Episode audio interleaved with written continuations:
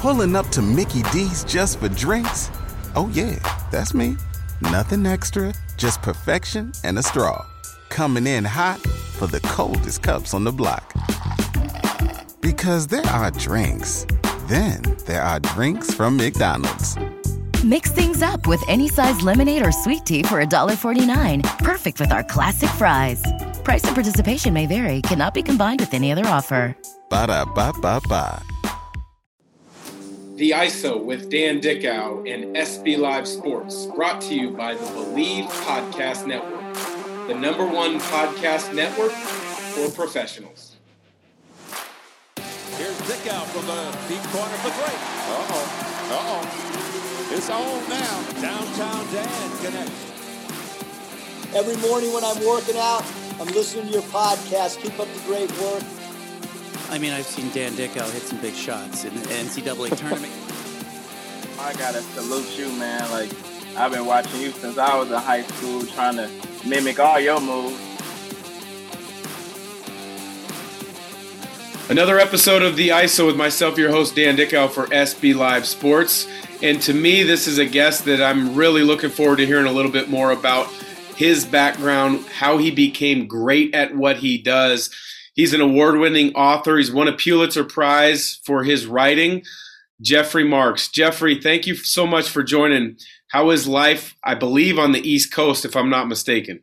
Well, first of all, my pleasure. Great to be with you. Um, I have followed your career for so long, and we've corresponded a, a little bit uh, through the years. Never had a chance to meet, but this is really neat to be able to do this with you. So thank you. And actually, I'm in Louisiana, in Baton Rouge, Louisiana. Um, I, I, did move here years ago from Washington D.C., so I've spent most of my adult life on the East Coast. But now I'm uh, this is my adopted homeland in Baton Rouge, Louisiana. So, quick side note on on Louisiana: I had my best uh, professional season uh, of of basketball for the Hornets in New Orleans. But my favorite player of all time is a legend in Baton Rouge, Pistol Pete Maravich, because of the way he played the game, but then also his faith and how he lived it out after he, he found uh, his calling in life when he was done playing. So, uh, have you ever come across any great Pistol Pete stories living down there? Um, I have had the chance to meet his family. Um, very kind people. A dear friend of mine is a man named Dale Brown, who was the LSU basketball coach for many years. And uh, through Dale, I had a chance to meet the family, so I really enjoyed that. And look, uh, Pistol Pete, there are there are not many names as big uh, as his in the state of Louisiana. Uh, I don't know that any are bigger. There may be a few that equal. Obviously, in uh, recent years, the name Joe Burrow is pretty big around here, and there are a few others, Shaquille O'Neal through the years. But uh, yeah, Pistol Pete's the man, and that's why it's called the Pete Maravich Assembly Center. That's where LSU still plays its games. Yeah, hopefully my broadcasting career can take me there at some point, uh, and I can get a chance to kind of uh, walk around that arena and, and, take in. I'm sure they've got a number of uh, of plaques and memorials for him and his career, but um, great side note to, to our start of our conversation. So, as mentioned, you're uh, an award winning author. I'm always interested in how people get to do what they love to do. I was lucky enough to, to you know play at the highest level, and it was based off of work ethic and love for the game and continuing to grow and work at it. For you as a great author, did you always have the love for writing, or or how did that grow to be? I always had the love for reading and writing. And uh, I can take that. Uh, my memory of it goes back as far as third grade. I'm sure it started before that, but I was, uh, it's hard to think of a, a, third grader as being a prolific reader, but I was. I loved books. And uh, I remember my third grade teacher, Miss Kenny. I remember learning about books from her and about writing from her. And, uh, and I knew as early as third grade, I still laugh with my friends about this all the, these years later, but as early as third grade, I can remember wanting to write a book. So I know that's a little weird. I'll even share with you uh, a little bit embarrassing all these years later. But yes, for uh, Halloween in third grade, I dressed up as a sports book. So uh, there you have it. That's my. Uh, fortunately, there were not cell phones back then, so there are no photos of this that exist. Uh, so I can still walk this world with some kind of dignity. Uh, without it being taken away by a picture such as that floating around. So yeah, but loved reading, loved writing, and always knew it's something I wanted to do. You know, I've uh, I was a grew up in an era where there was still no social media. There was still, you know, the internet was was not around until probably I was about seventh grade. Eighth grade was the first time I ever saw the internet. So every morning I would have to grab the newspaper, flip through, read the box score of the teams that I was following, read the articles, uh, go to the library, get different books um, to learn to kind of culminate and grow my love for basketball. Were there books that really kind of spurred your love of reading and writing, or what was it for you that really kind of set you on that path? Yeah, well, both of my parents loved reading as well. So there were just always books around the house. But as far as being that young and getting into reading, the Hardy Boys, I remember reading those books when I was a kid. I loved them, I devoured them. And then, other than those uh, books, it was really anything related to sports you know, I used to pick up books at the library in Port Chester, New York, where I grew up. Uh, public library there was incredible, and I remember what a what a treat it was the first time as a young boy I was able to actually get a library card instead of just use my parents. Uh, I loved all that stuff, and and anything with childhood sports, uh, you know, related to it. I was a huge New York Mets fan growing up in New York, so I remember reading books about Tom Seaver and the Mets. I was a huge Knicks fan, so you might be familiar with the book Rocking Steady with Walt Clyde Frazier from back in the 70s. Oh. All these things, I loved it. It didn't matter as long as it had something to do with sports and especially New York sports when I was young, and then got into some other things after that. So if, if it was New York sports, you mentioned Tom Seaver book for the Mets. Were you Mets, Yankees, or were the Giants even still around at that time, or had they already moved to San Francisco? Well, thanks, Dan. I'm not old enough. You got to make me feel even older, right? No. I apologize. I'm, I'm still no. learning my chronological no, order thing. The Giants were already in San Francisco. Uh, I was all Mets, and I'll go so far as to say anti-Yankees. Which really, growing up in New York, you were either one or the other. You really yeah. wanted both. And then uh, for football, I was Giants, New York Giants, until I was an 11 year old boy and got into the Baltimore Colts. And uh, basketball was always the New York Knicks at Madison Square Garden. Man, I have some amazing memories of that as a kid. That was that was just a joy. I I was a basketball nut as as you were. Uh, I was never nearly as talented as you, but I loved the game. It was my favorite thing to do. Uh, in fact, my two favorite things to do were play basketball and and read. So there's a step and a process to every career. Obviously, you've got to work the fundamentals. You got to get better at things. Uh, education and getting your your high school diploma, your college degree, typically has something to do with that.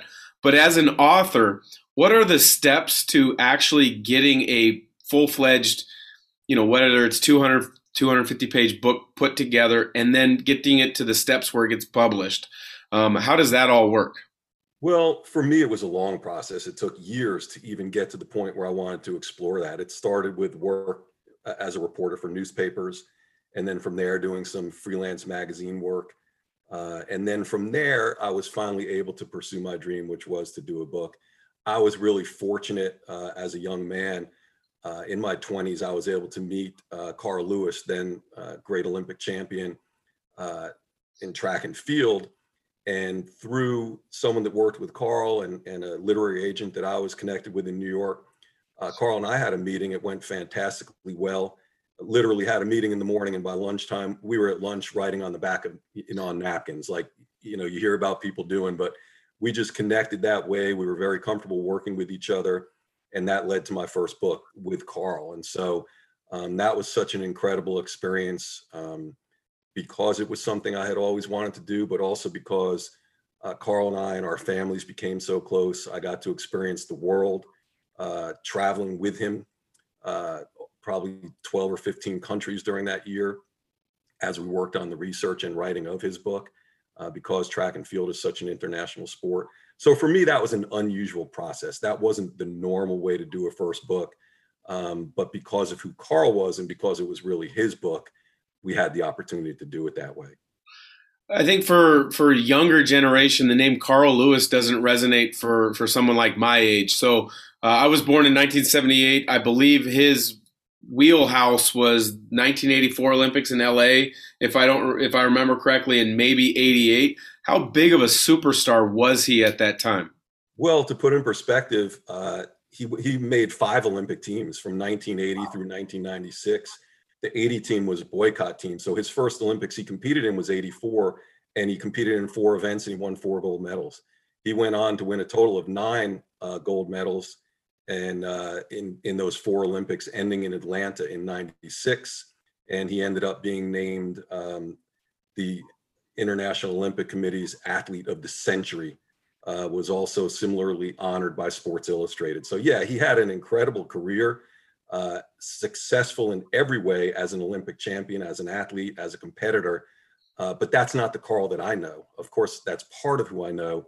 Uh, for me, uh, the things I saw Carl do away from the stadiums around the world really impressed me a lot more, even than who he was as an athlete.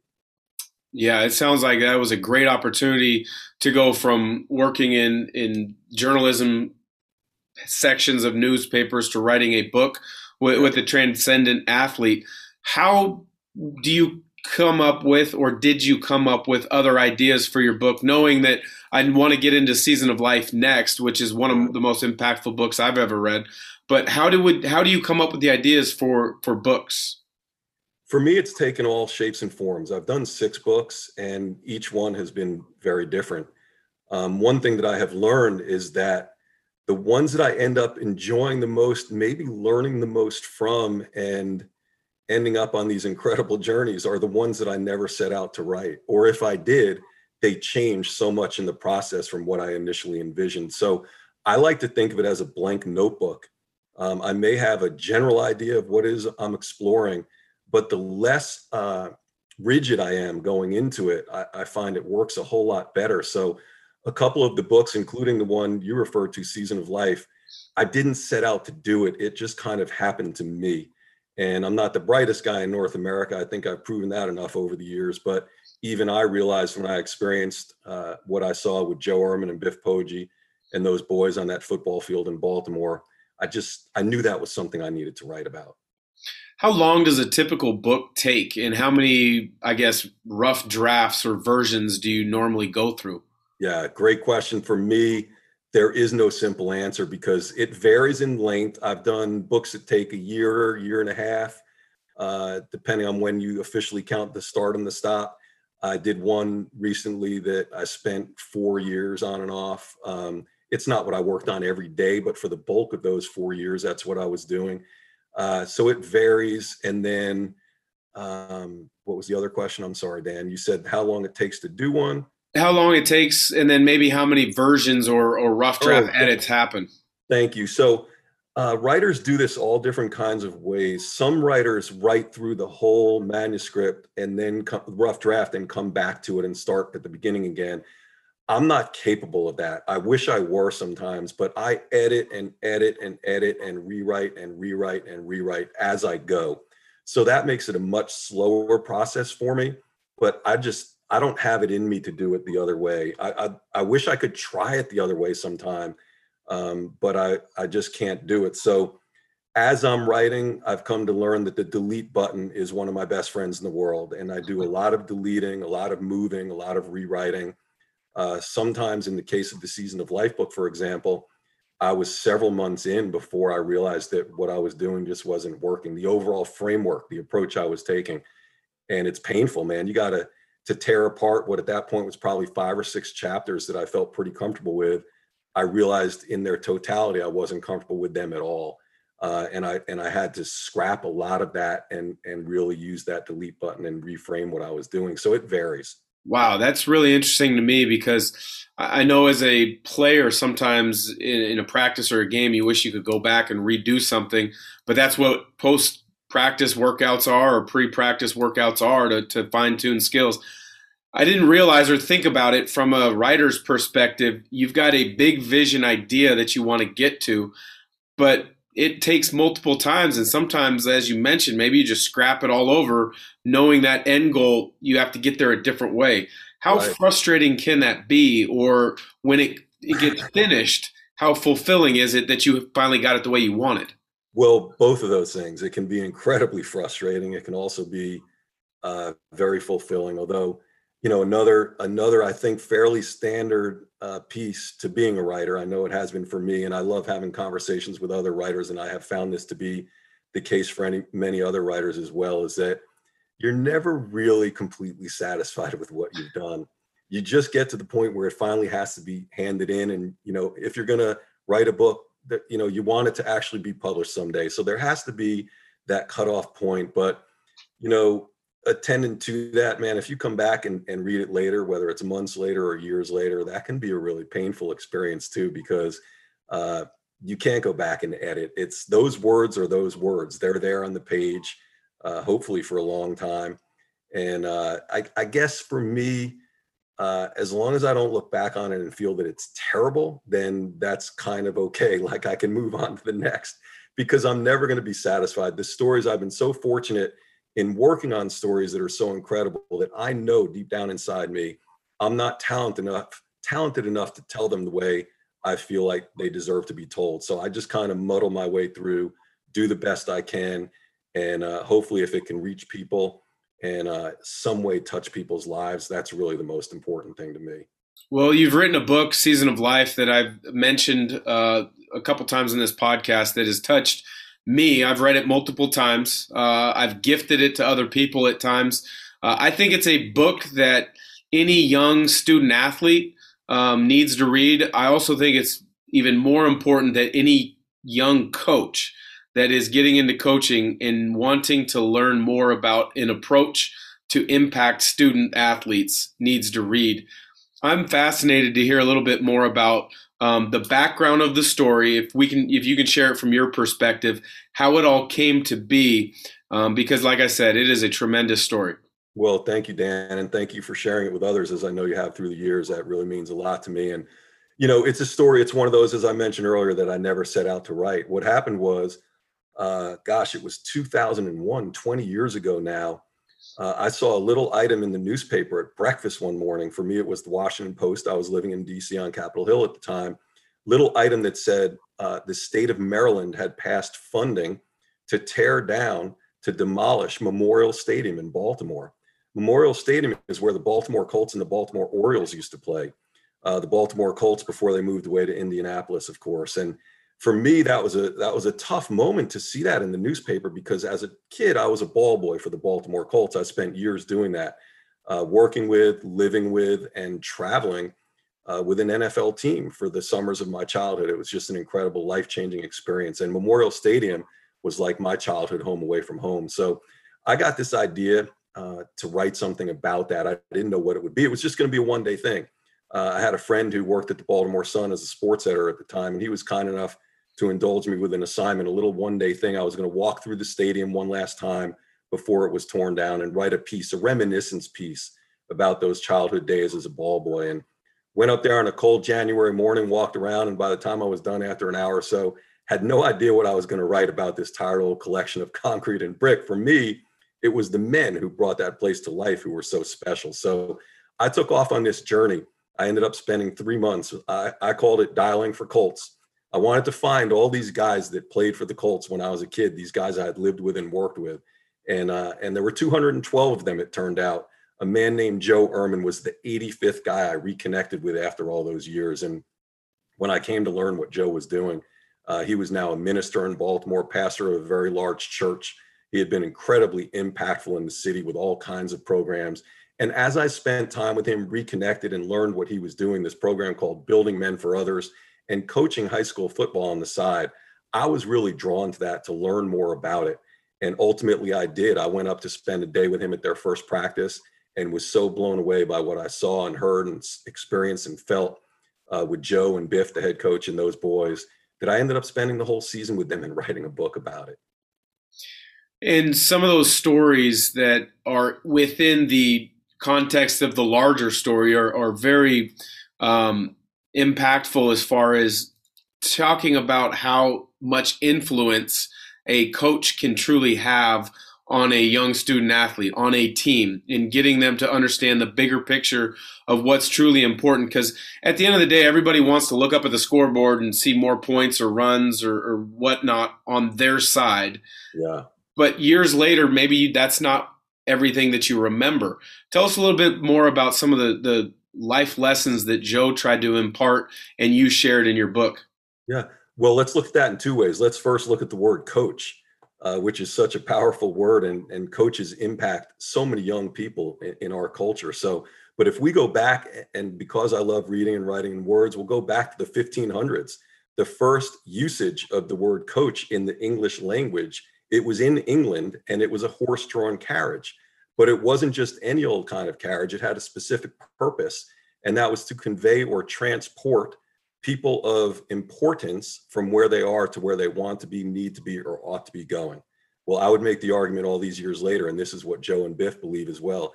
That's exactly what co- coaches, sports coaches, especially youth sports coaches, ought to be doing in America today taking our people of importance, our young people, from where they are to where they want to be, need to be, or ought to be going. That has nothing to do with, as you said, points on the scoreboard or wins and losses and state titles and all that. Those things are fine, they're good, and they're great. And we all love being part of that.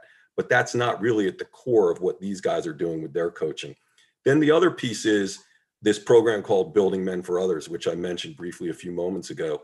That's the real reason Joe was coaching. Joe's program, Building Men for Others, is all about teaching boys how to be men of substance and impact in this world as opposed to all the other junk they're getting out there. So, what Joe does is he tears down what he calls the three lies of false masculinity, replaces them with his own definition of masculinity. He calls it strategic masculinity. And that's really what they do the entire season is teaching those boys what it means to be a man, what it really ought to mean to be a man in our culture. Sounds uh, like he's continued to have a tremendous impact, not just on that one year or so that you spent with that program. Uh, I was lucky enough to have some really great coaches in my in my life and in my upbringing. Um, whether it was an eighth grade basketball coach, my high school coach, Coach Few at Gonzaga, um, coaches that really kind of stood for great things and, uh, and really pushed you to to go beyond your limits. Um, when you looked at the book and the impact that it has had on others, you've had many chances to speak uh, about your experiences in, in your work. Uh, I'm sure not just across the country, but across the world. Is there one maybe experience that you had where you could share about your book that you just shook your head when it was over? Is like, I can't believe this one trip to go look at this stadium that was about to be torn down has led to all this? Wow.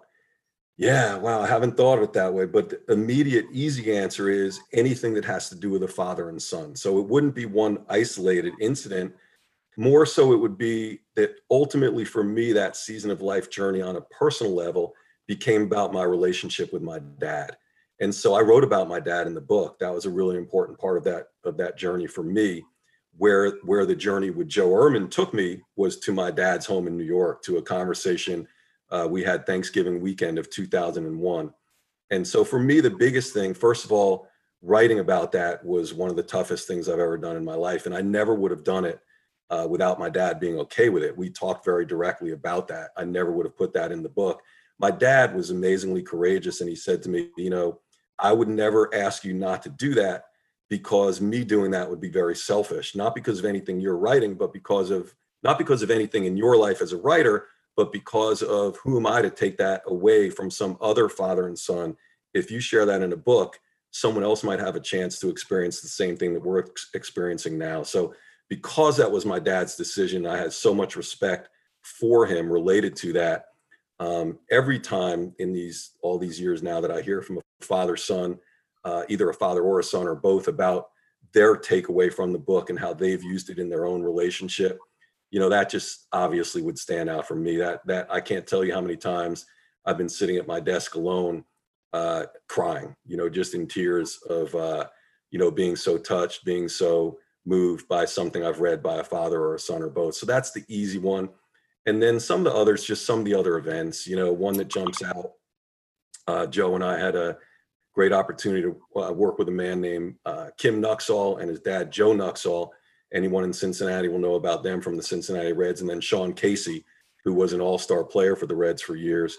Um, working with them, we put together a number of events in Ohio, as we've done around the country. But just working with those guys, man, they're like season of life MVPs to me. That the way we were able to reach people, the way um, someone like the Nuxhall family and Sean Casey were able to take those messages in the book and, and adopt them and then adapt them to their own needs of their communities and through their sports teams in a, in a whole city like that. It was incredible for me to be able to watch the tentacles of that thing reach other people by watching readers, readers like you, readers like Sean and the Nuxhalls. And, and they've been doing this around the country. And for me, that probably gives me the most joy as well. Well, Jeffrey, I loved our conversation. I appreciate uh, getting to know a little bit more about your background. Uh, I'm excited to read this book one more time uh, as Season of Life. As I've mentioned, I've read it multiple occasions, usually during the college basketball season with the flights I have. I have a chance to dive into some books either for the first time or revisit them. This will be on my list to revisit very soon. But I thank you uh, from the from the bottom of my heart for joining because this book has impacted me, and I loved getting a chance to talk a little bit on it. Dan, thank you, and and you know, let me just take a second, if I may, to celebrate all the good things you've done through the years. You know, that's been kind of neat to see uh, someone like you embrace these messages in this book, and uh, now to connect this way and be able to share this time. I've really enjoyed it, so thank you. Well, thanks again. Appreciate you joining. Uh, have yourself a great Christmas season. Thank you. You too, Dan.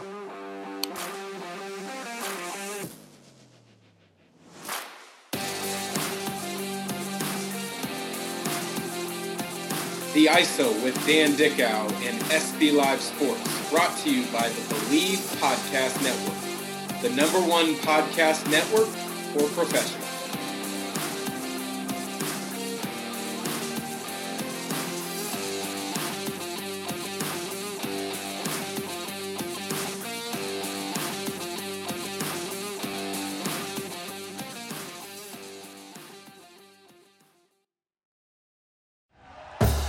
Thank you for listening to Bleav. You can show support to your host by subscribing to the show and giving us a five star rating on your preferred platform.